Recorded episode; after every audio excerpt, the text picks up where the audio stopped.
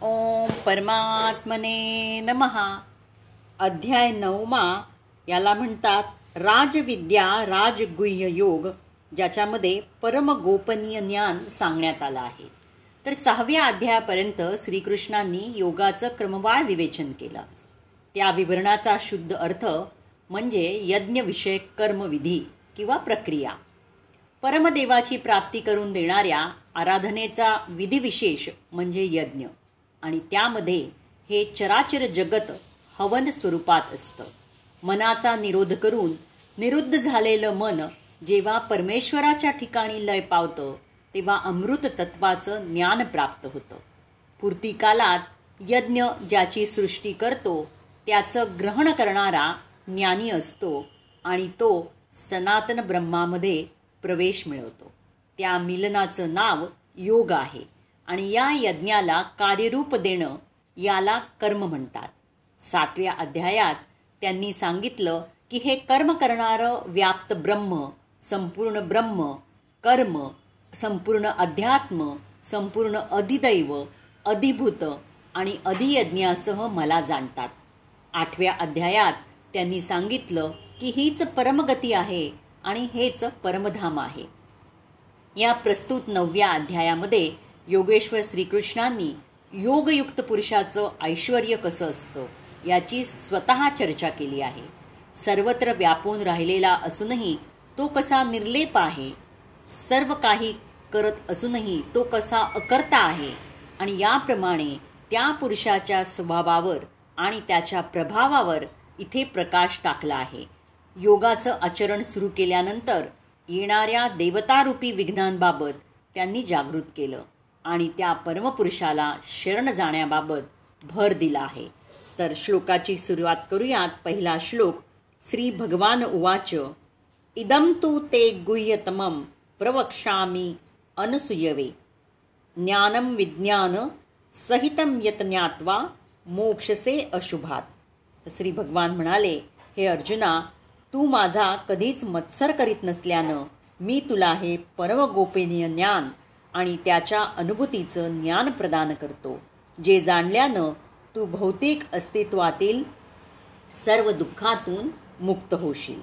तर भक्त जितक्या अधिक प्रमाणात भगवंताबद्दल श्रवण करतो तितका अधिक तो प्रबुद्ध होतो. या श्रवणविधीचा महिमा श्रीमद्वत भागवतात सांगण्यात आला आहे की भगवंतांचे उपदेश हे शक्तिपूर्ण आहेत. आणि भक्तांच्या सत्संगात जर भगवत कथांची चर्चा केली तर या शक्तीचा प्रत्यय येऊ शकतो. हे साक्षात्कारी ज्ञान असल्यामुळे शुष्क तर्कवाद्यांच्या किंवा सांसारिक पंडितांच्या संघानं ते प्राप्त होऊ शकत नाही. भक्त हे नित्य भगवत सेवापरायण असतात. कृष्ण भावनेमध्ये युक्त असलेल्या जीवांची मनोवृत्ती आणि प्रामाणिकता भगवंत जाणतात. भक्तांच्या संघामध्ये कृष्ण विज्ञान जाणण्याची बुद्धी त्याला प्रदान करतात. श्रीकृष्ण विषयक चर्चेत अलौकिक सामर्थ्य आहे.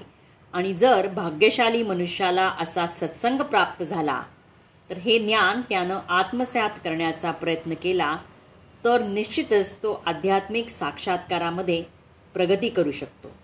अर्जुनानं आपल्या सामर्थ्यशाली सेवेत अधिकाधिक उन्नती करण्यासाठी त्याला प्रेरणा देण्याकरता भगवान श्रीकृष्ण आतापर्यंत प्रकट केलेल्या इतर कोणत्याही गोष्टींपेक्षा अधिक गोपनीय गोष्टींचं वर्णन या नवव्या अध्यायात करत आहेत.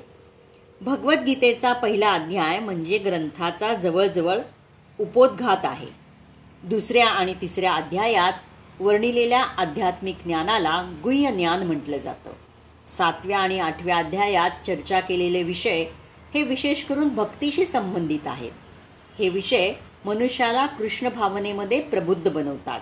म्हणून तर त्यांना गुह्यतर ज्ञान म्हटलं जातं. परंतु नवव्या अध्यायात मात्र अनन्य विशुद्ध भक्तीचं निरूपण करण्यात आलं आहे. म्हणून या ज्ञानाला परमगोपनीय ज्ञान असं म्हटलं जातं. ज्याला श्रीकृष्णांचे गुह्यतम ज्ञान झाले आहे तो स्वाभाविकपणे दिव्यत्वामध्ये स्थित होतो. म्हणून तो जरी भौतिक जगतात असला तरी त्याला भौतिक क्लेशांमुळे मुळीच त्रास होत नाही.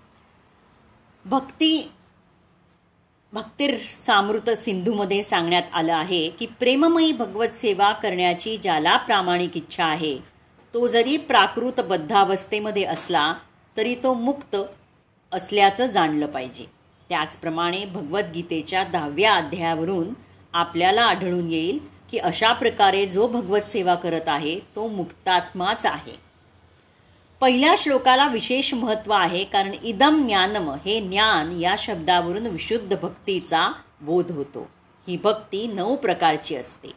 श्रवण कीर्तन स्मरण पादसेवन अर्चन वंदन दास्य साख्य आणि आत्मनिवेदन.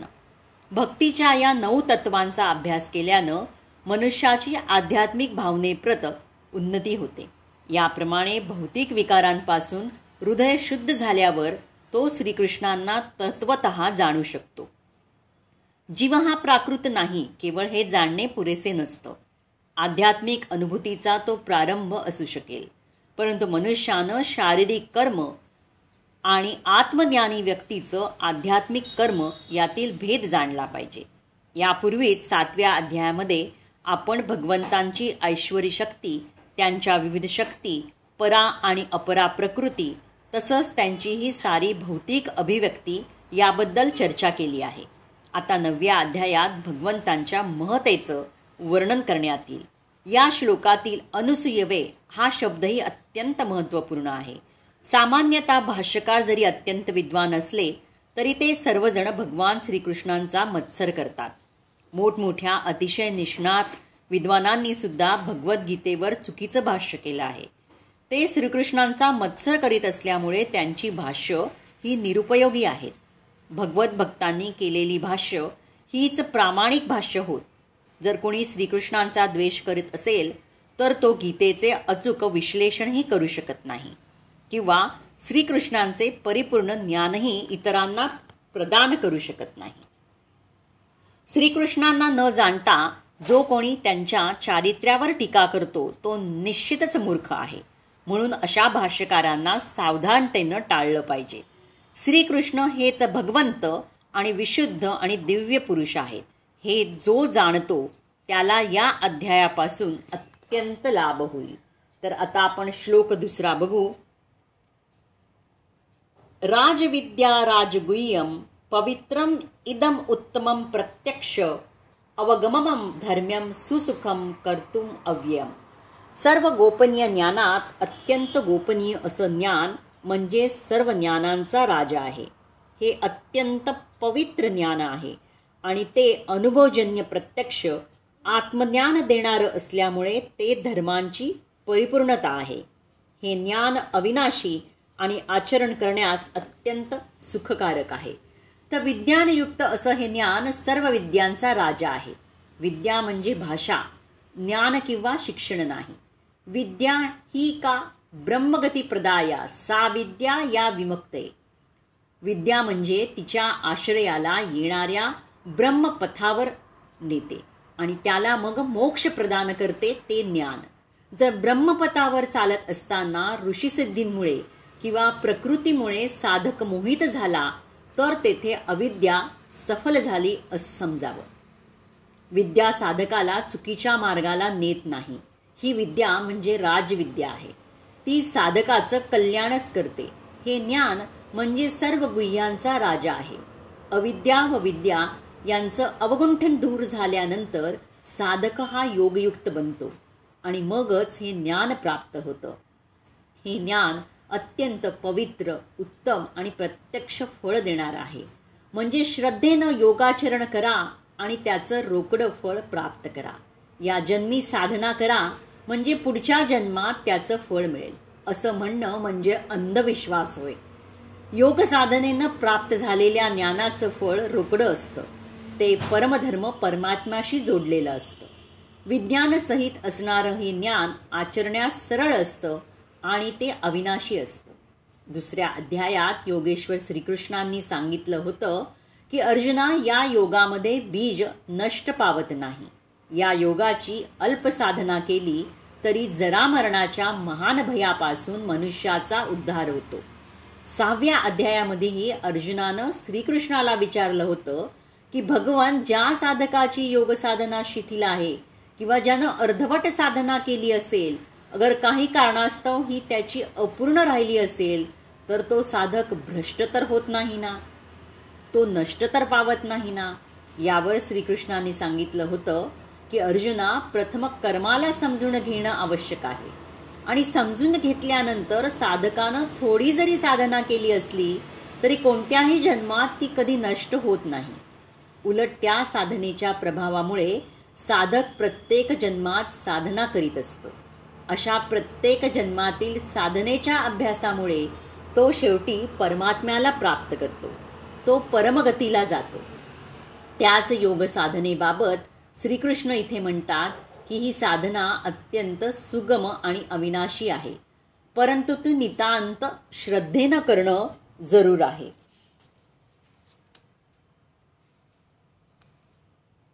तर थोडंसं लांब ह्याचं निरूपण होईल. ते आणखीन उद्या जास्त प्रकारे करता येईल. तर आणखीन ह्याचं निरूपण आपण उद्या बघूया.